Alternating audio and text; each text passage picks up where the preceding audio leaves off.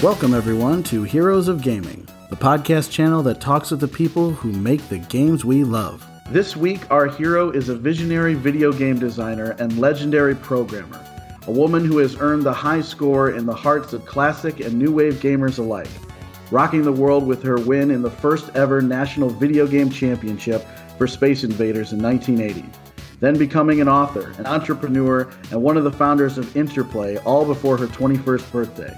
Her record-breaking career has never stopped as she continues to shatter expectations of what can be achieved, seeing through the creation of nearly 300 games with her 40 years in the video game business.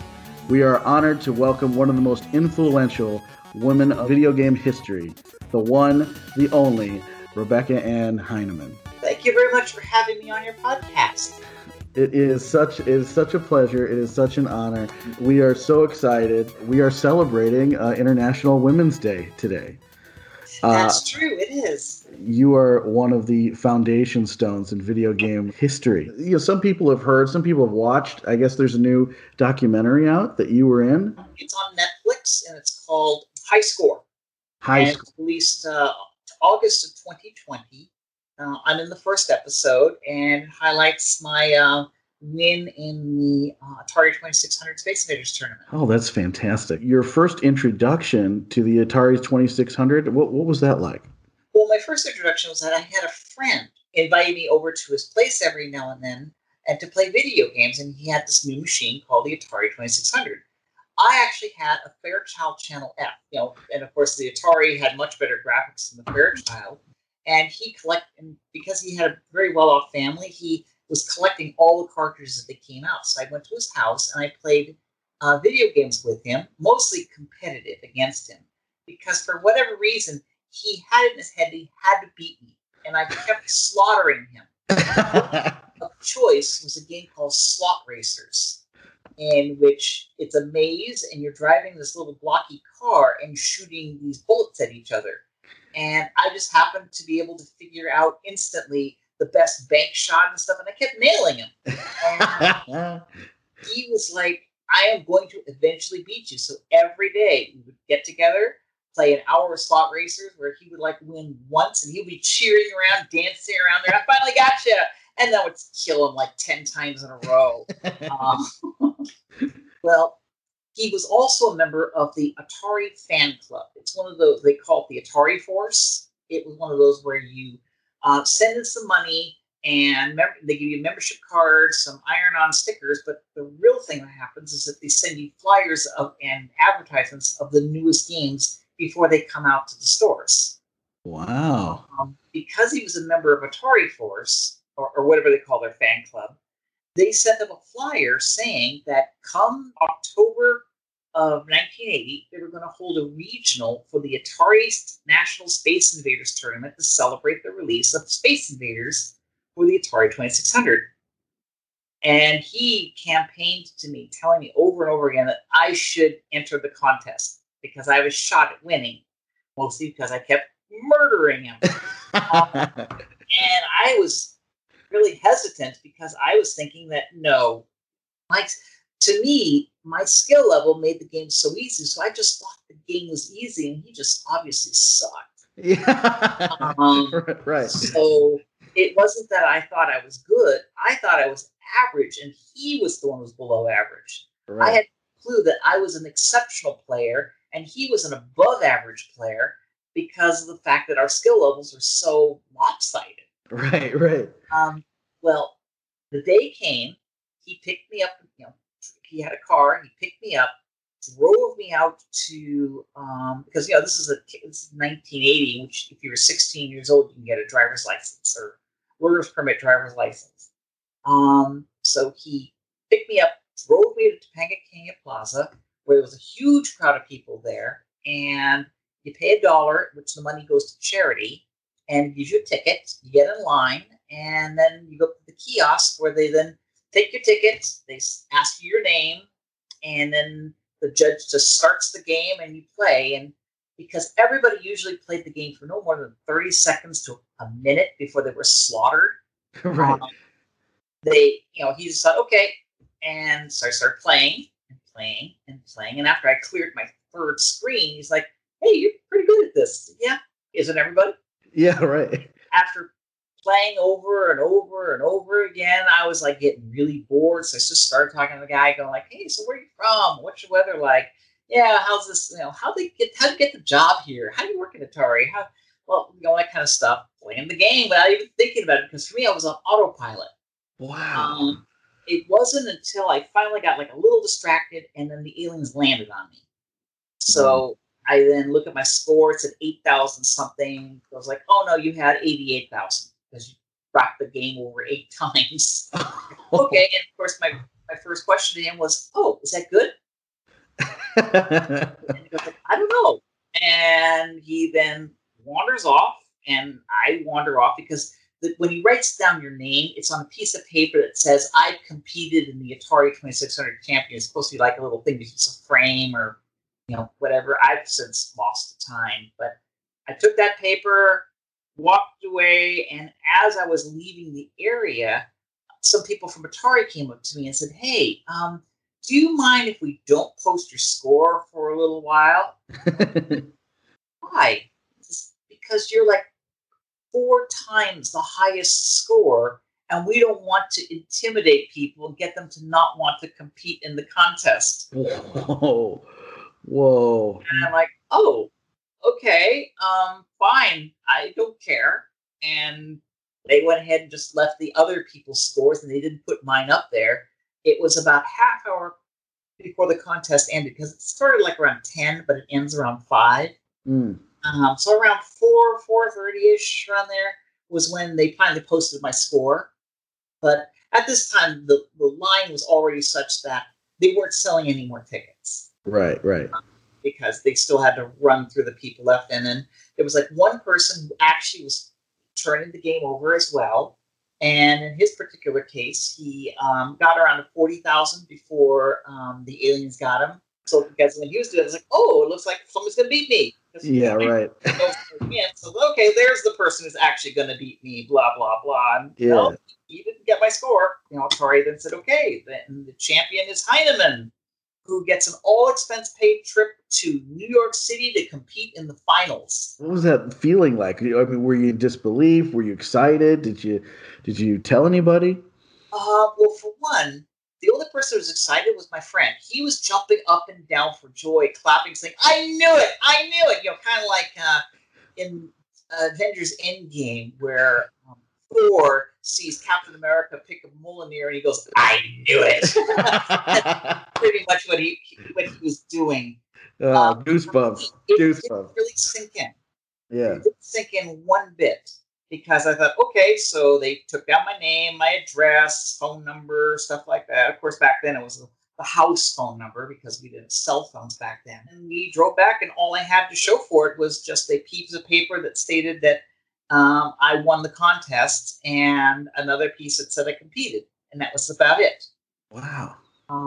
It wasn't until 2 weeks later I get this express mail letter from Atari headquarters that had a plane ticket in there and an itinerary saying, okay, they're going to send a car to my house on this time. Let's just go out there, get in the car. The car takes you to the airport, and then the airport flies me to New York City, in which then they have an itinerary, and then they're going to fly me back. Unreal. There's one flaw that Atari didn't think of until much, much later. What's that? It's a single ticket. Oh, notice my age.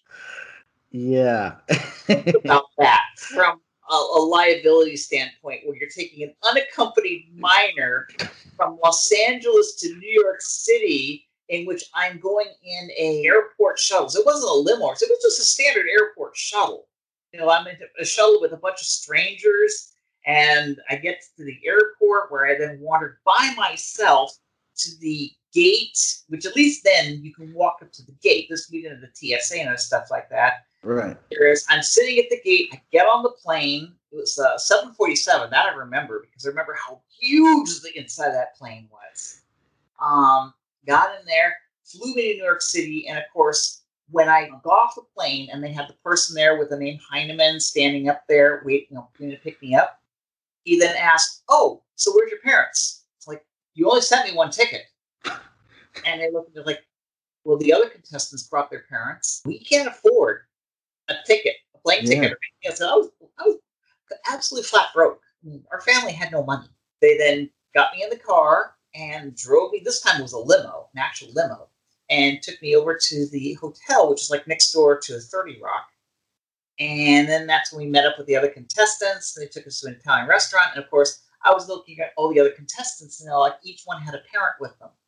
And I was the only one who was by myself, to which Atari was like, we didn't plan for this. Actually had jobs and money and so forth. Yeah. I was estranged from my family at the time. So at 16, wow. At that particular point in time, I had just moved back in with my mom because I'd been spending my life homeless for a little bit because I had to run away from home because of an abusive parent. Oh. And I moved back in with my mom, but even then, we were very estranged. So even if she had the money, she wouldn't come with me, period. She wouldn't. So ended up there. They took us to an Italian restaurant where I had a nice New York meal. They then took us to our hotel rooms. We spent the night. The next day, which was a Sunday, they took us on a big tour of New York City in a big stretch limo where all of us were in there, all the contestants and their parents. So this is one of those long limos. They could easily seat like 12 people in there. Wow. And it was the United Nations building where we wandered around. They took us to the Empire State Building. They took us, my God, all over the place. And then again, they took us to a nice restaurant. I remember there they gave us espressos, and all of us like, hey, we ordered espresso because it sounded cool. We took us to put the espresso down. I was like, well, that was a nice experiment. But then one more night, and then came the moment of truth. They, in the hotel room this time, there was an Atari 2600 sitting there, all set up for me. Wow. I did that for all the other contestants. It wasn't for me especially. So I played Space Invaders, played it for like an hour, just one game, just played an hour. It's okay, fine. Then went to bed. Next morning, I then get up, meet up with the other contestants, where they then take us walking next door to 30 Rock, where they then had us on the fourth floor. And then they led us into a room where we had us each change our shirts because we had each wear matching blue shirts with our names on the back of them. Oh, that's interesting. Space Invaders Tournament, and mine says LA, Los Angeles Regional Champion. They then sit us down in a row with our backs to the room, in which the room had about 100 to 200 journalists from ABC, CBS, CNN, which was brand new at the time. And they were all there to basically record the first, and this is what they call it, the first annual Atari 2600 Space Invaders Tournament. And when they started, it's exactly 10 o'clock, and they expected that it was going to be sudden death. Because they said, okay, game starts, and the last man standing is the one who wins. Right. Start playing. I can hear in the background people saying, and now the player is going to do this, the sounds, the aliens are going to try to do play-by-play commentary, which after like 5 minutes, the guy realized that, I'm just going to say the same words over. It's kind of repetitive. Right. What happened next was that after 20 minutes, Steve Marmel from Chicago, the aliens landed on him. So he was out. Yeah. At this point, the newscasters were all getting excited about this. They're like, okay, first one down. Who's next? Hour goes by. Everybody in the back says, so hard. At this point, it's an hour and 20 minutes in. And, of course, the people from Atari are getting a little worried, going like, are these kids going to stop? Because when you play the Space Invaders version for the contest, you play game one, but difficulty B, in which your base is twice as wide. It's a really difficult version of the game.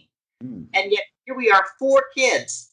All of us were showing no signs whatsoever of slowing down.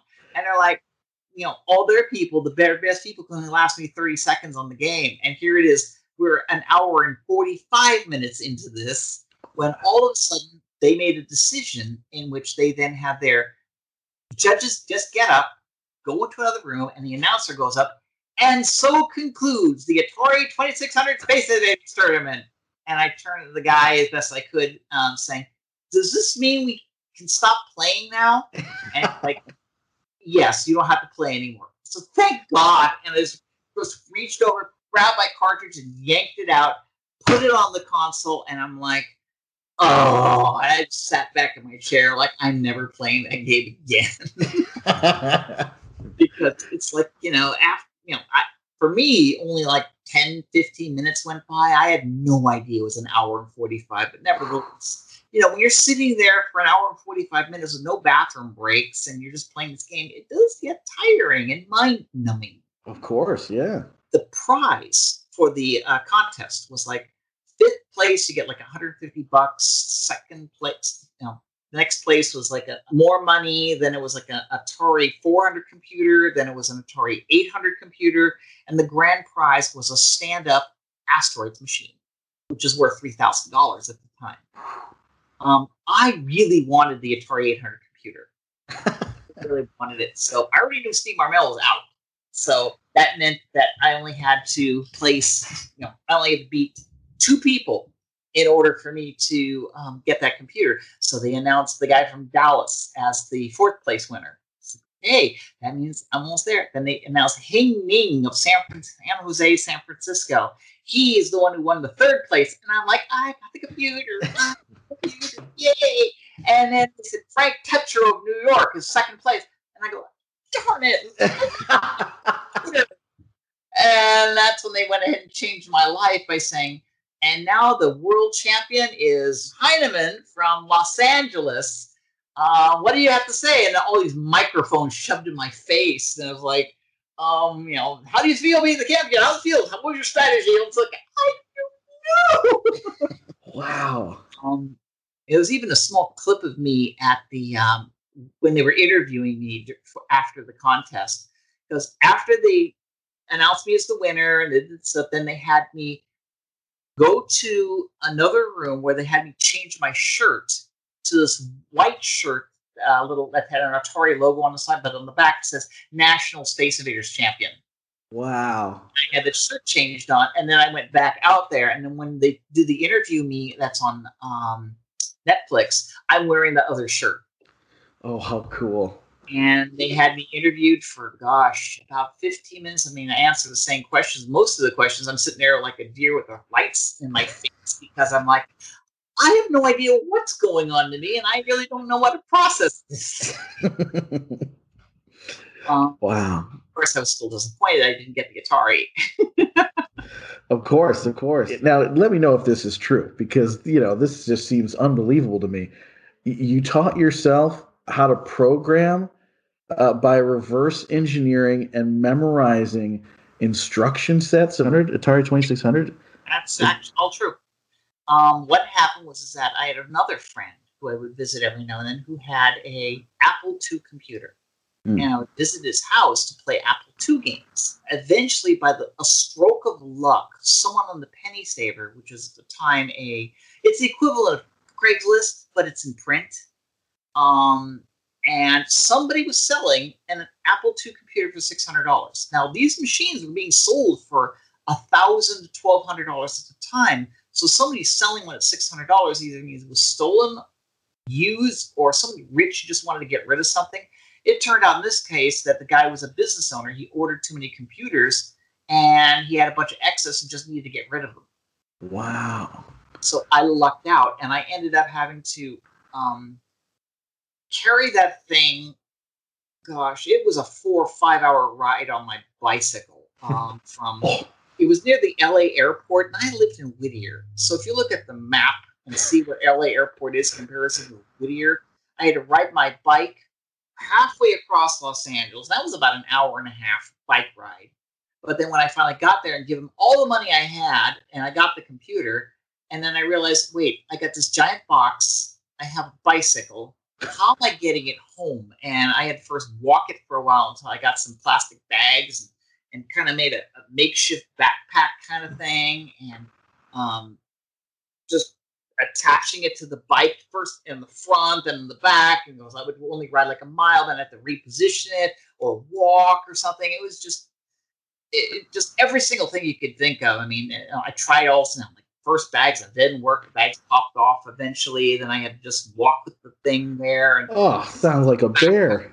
It was a bear. Of course, later on in hindsight, I realized, I should have just taken the computer out of the box. Brought a backpack with me and put it in the backpack, and then I could have easily ridden home without a problem. But hindsight's 2020. Right. I was just so excited. I had this box computer, so I got the computer, the box, and everything all the way home. And of course, I only bought the computer. I didn't have any disk drives or any other peripherals with it. I just hooked it up to a little TV, and I was able to play Apple II games. But one of the things about the Apple II is it has a built-in disassembler, meaning that if you just knew the commands, you can get into the monitor, which is a command prompt for assembly, and you could just type in 800L to list some code, and you could see, at first it looks like gibberish, but then later on you could start seeing the actual code in the ROM, and it became understandable. Wow. I got a book at the library for 6502 assembly, and within a couple of weeks, I was actually writing 6502 assembly code. After this, my friend who had the Atari 2600,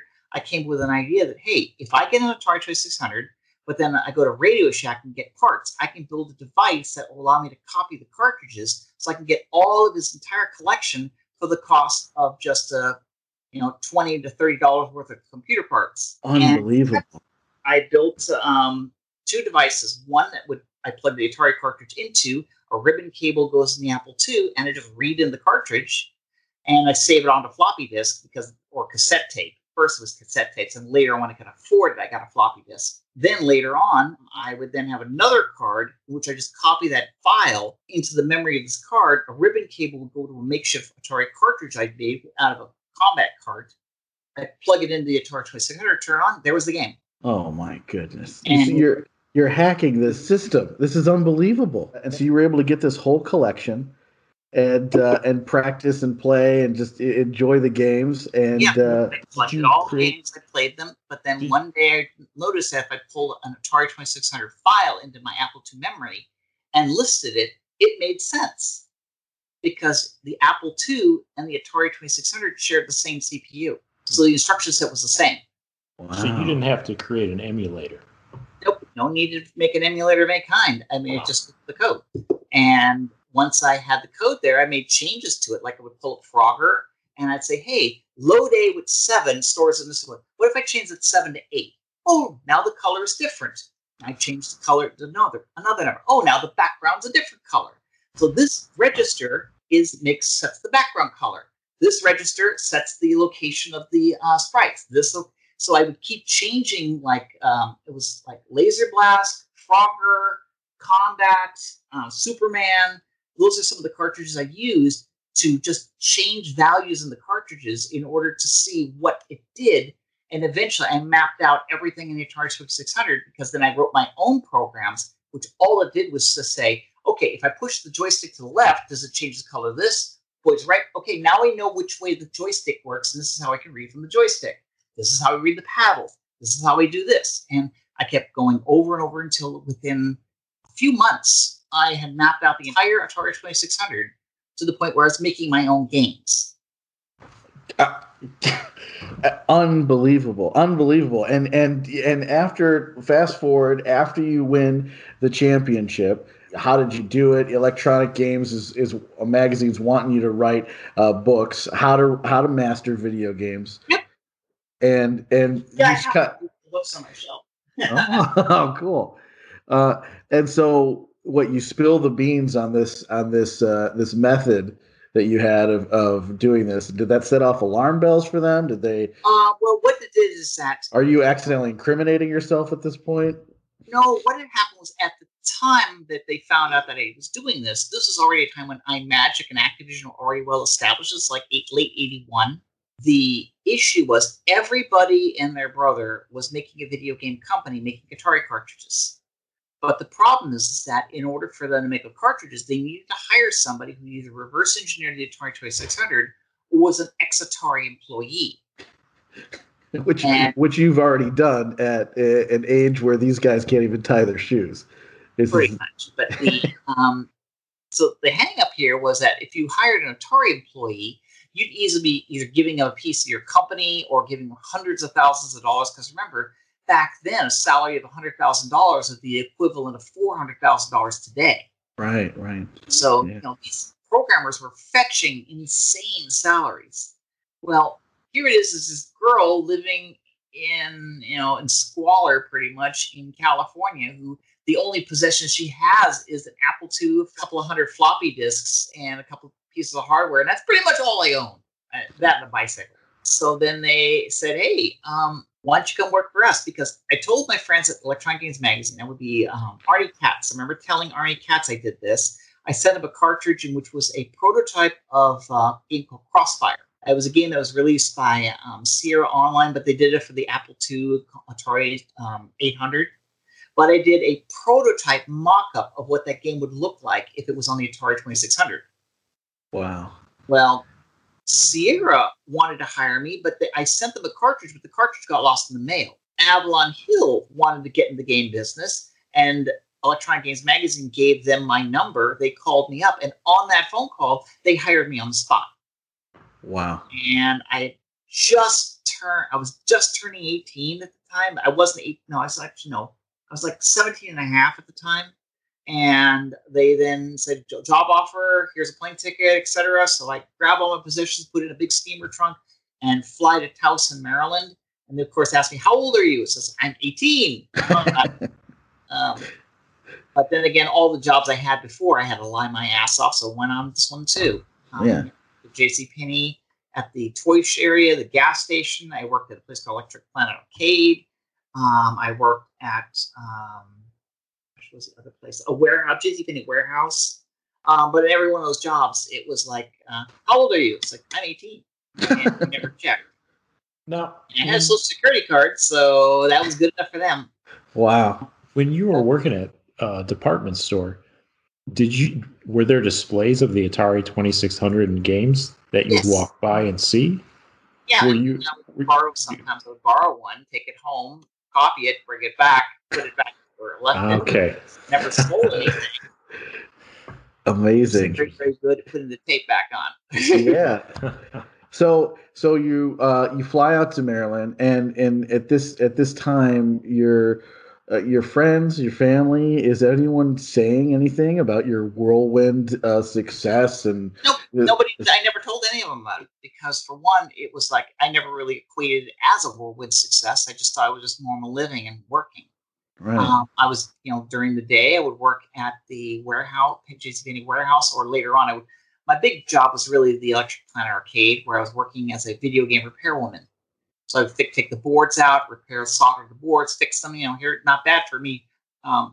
Teaching myself how to do board level repairs. Right. But hey, when you're working for a minimum wage, which back then was like $1.50 an hour, they didn't mind. And of course, at the arcade, they're saying, "Hey, the national video game champion works here." Of course, right? Yeah, of course. You're a celebrity, even that, in that. A universe that's wonderful, and yeah. So you go out to Maryland, and what is life like out there? Is it radically different than LA? Is it radically different? Wow. The culture, the mindset, the snow. Back to snow. I grew up my entire life and never saw a flake of snow. So when it snowed, that's when I realized I'm not living here anymore. I'm going back to stay. Yeah, it's tough. Not handling this very well. But I stayed there for about 9 months and stuff like that before I was recruited by old people, Time Warner HBO, because they were doing a thing called a play cable system, where their whole idea was that they had the set-top box you can plug into your Atari and would allow you to change channels for HBO or CNN or whatever it is. But at the same time, you can then download and play Atari 2600 games. But we only worked on that for about 2.5, 3 months when they decided that they were going to kill the project because they had a projection that the Atari 2600 market was going to crash. Mm-hmm. And this was before it happened. Because, it was a great crash of 83, but the signs were already visible in 82. Anybody who really was not blinded by the idea of infinite growth. Right. Because here's the issue. There's only so many people on the planet. So if you think you're going to keep doubling your sales every year, sooner or later, the number of units you need to sell exceeds the population of Earth. Right. When you start getting anywhere close to the population of Earth, you already know you reach peak. And all the other companies were not looking into that, thinking, oh, we're going to make all the sales. And by the time 82 comes around, the market was flooded with cartridges, which then caused the companies, the stores, to discount them from their usual $49.95 price to $9.95. Mm-hmm. And at that point, then by 1983, everyone was expecting Atari cartridges for $9.95, which at that price point, nobody makes money. Right.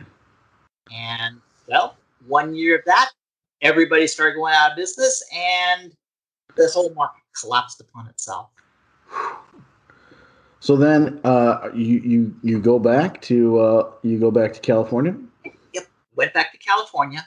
I then told Atari I was thinking about getting a job. I said, "Sure, we'll have you come work for us." Went up to Atari, and they actually set me up in an office and everything. I was starting to work on porting Robotron to the Atari 400.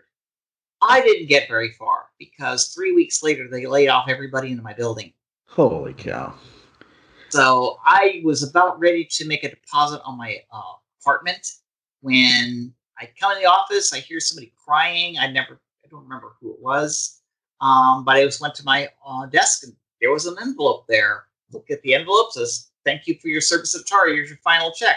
Like, you know, this is like my only check. Yeah, right. But I then just picked up my stuff, went out, which wasn't much, like one or two little items, went back to my pickup truck, which is what I owned at the time, drove over to the hotel and called up the apartment building and told them, "I'm sorry, but that apartment I'm looking at, I'm going to have to decline. I'm not going to take it." Wow. I didn't have any deposit because I never signed the lease. And then I just checked out of the motel, and just that day I was already on my way right back to LA. I was there so shortly, I don't even consider myself an Atari employee because I wasn't there long enough to do anything. Got back to LA and I called up a friend of mine who said, "Hey, I need a job. Do you know anybody's hiring a programmer?" He goes, "Yeah, this place called Boom Corporation. You should go talk to them." And that's where I got my first LA-based programming job. And that was doing Atari 2600 to VIC-20 conversions. I did Robin Hood, Chuck Norris Super Kicks. These are Xonix games from K-Tel. I was doing the VIC-20 games, and later on I was doing a C64 game. Then we started doing our original title. I did a game called Final Eclipse, which didn't ship, by the way, because the company went out of business. And it wasn't because it went bankrupt. The owner decided he did not want to do video games anymore. He wanted to sell, and I'm not kidding, popsicles at the swap meet. Oh God, that is awful. Wow. So we were all sitting around the table going like, "Well, we're all canned. What are we going to do?" And that's for some names you may have heard: Brian Fargo, Jay Patel, Troy Farrell. We were all sitting there going like, "Well, we're now all canned. What are we going to do? What the hell? Let's make our own video game company." And that's how Interplay was born. Wow. In this kind of vacuum. The way it worked was there was an investor, a guy named Chris Wells. He coughed up, I think, like $25,000 or something like that. He lent it to the company, and that was our seed capital. We then, the four of us, set up shop at 883 Production Place in Newport Beach, which was down the street from Fargo's house, which is why I put it at that location. Right. But we then hired an artist, a guy named David Lowry, and the five of us essentially became Interplay. After we sold Mind Shadow and Tracer Sanction to Activision, and I think we got $100,000 for that, we were able to buy out Chris Wells. So Chris Wells then did other things, and that was that. At that point, we were an independent company with just the five of us for a long time before we started hiring more people. It was like after we did Borrowed Time, I think, is when we started making a lot more money. And then, we just kept parlaying it, growing our company until Interplay became the 500-plus person behemoth it was around the 1990s. Wow. Just incredible. And what were the goals when you started? Sold those two games, like you said, you know, bought out your investor. Are you all just sitting there in a room, just assessing, like, wow, this is some success. Where do we go from here? How do we build what it became? No, we didn't really think about that. Well, we just simply did what we would have probably done for free if we had basic income or something like that. I mean. Right. I know for a fact that I look at my old paychecks back then. I was being paid pittance. I mean, it was well under the minimum wage. But then again, I had stock in the company. So back in the 90s, when MCA made an investment into Interplay, I actually sold some of my stock, and it's the money I later on used to fund Logicware, because it was a substantial amount of money. Right, so, right. Wow. My first years at Interplay was I was being paid slave wages. It kind of evened out in the later years when, you know, I was an owner of Interplay. So, you know, when we went public and so forth, I had some shares. Nice. So that helped. During the earlier years, it was just a matter of, hey, I want to make a game that was like Wizard and the Princess. Fargo had already done this game called Demon's Forge, which was a graphic text adventure. So I came up with an engine that would make a new graphic text adventure, and that's how Tracer Sanction and Mind Shatter were born. And those were the games that we sold to Activision, which then gave us more money, which then allowed us to keep going. Then I made Borrowed Time, which was a more advanced version of those games. Then later on, the big breakout hit was Task Times and Tone Town, because that's the one that really brought in a boatload of money until Bard's Tale came in. Task Times and Tone Town brought in carloads of money. It was Bard's Tale that brought in the truckloads of money. Right, right, of course, of course. What a terrific name for a game, too. And you guys, you mentioned in another interview that everyone in the office was obsessed with Wizardry.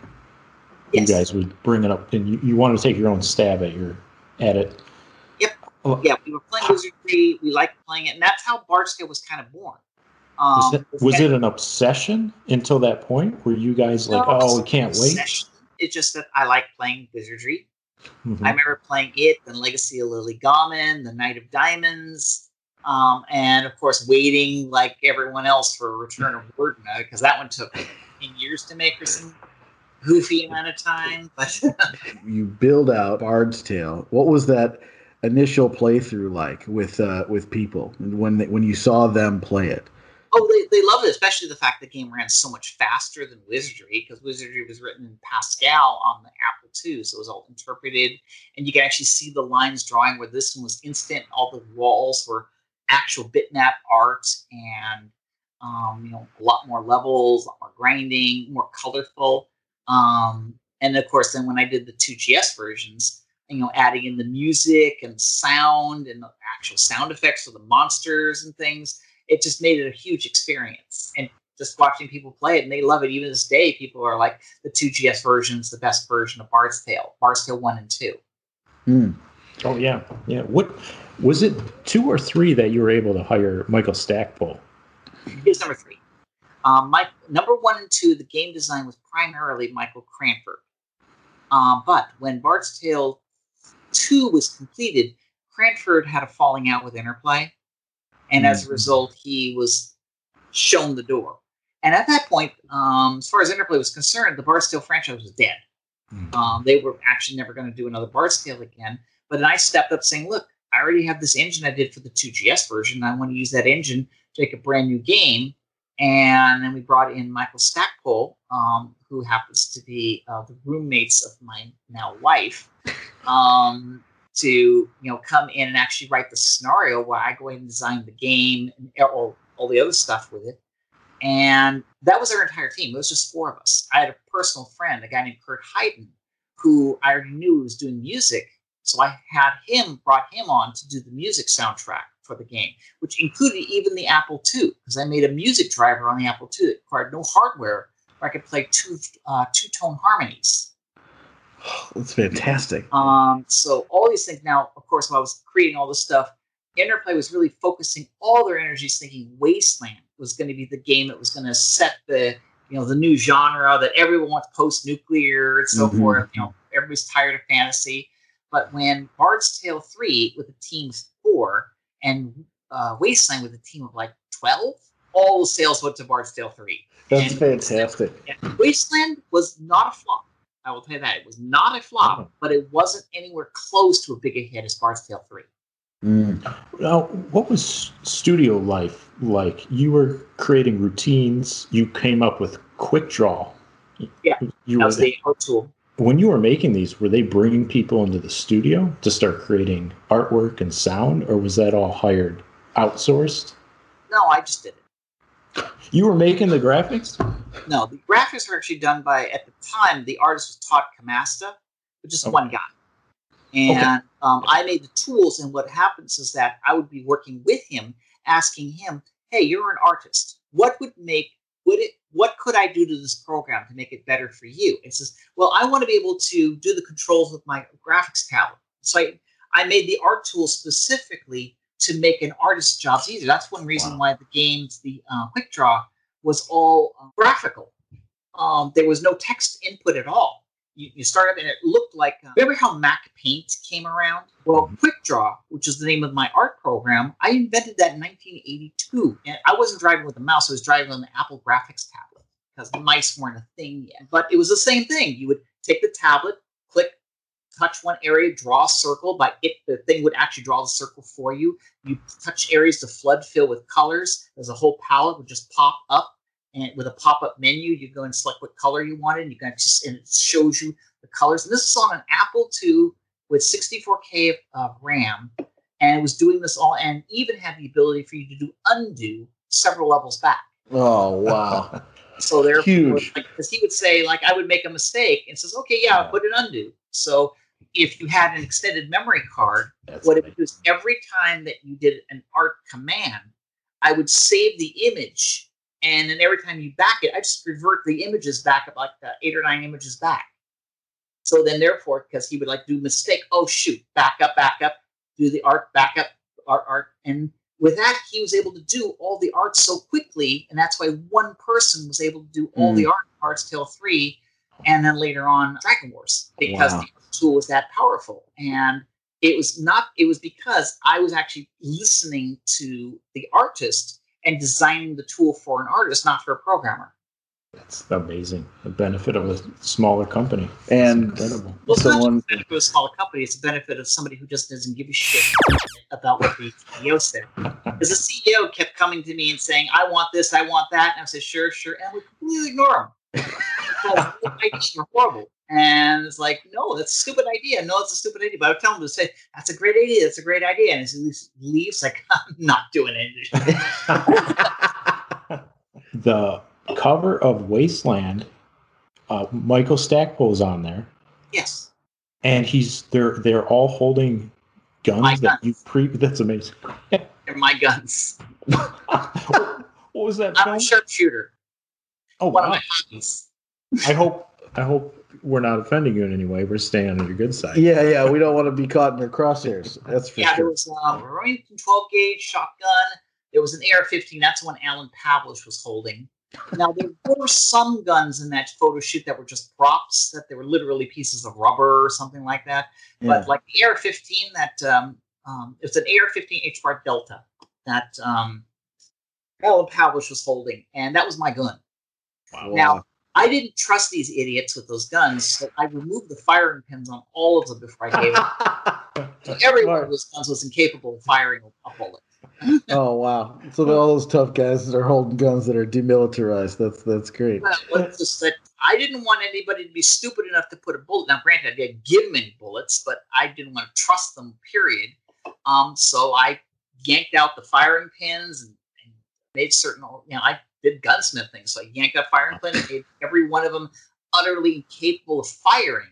But you could still put the clips in. And also take a clip, it's an empty clip, of course, put it in there, cock it. But even if you had a bullet in there, pull the trigger, it would do nothing.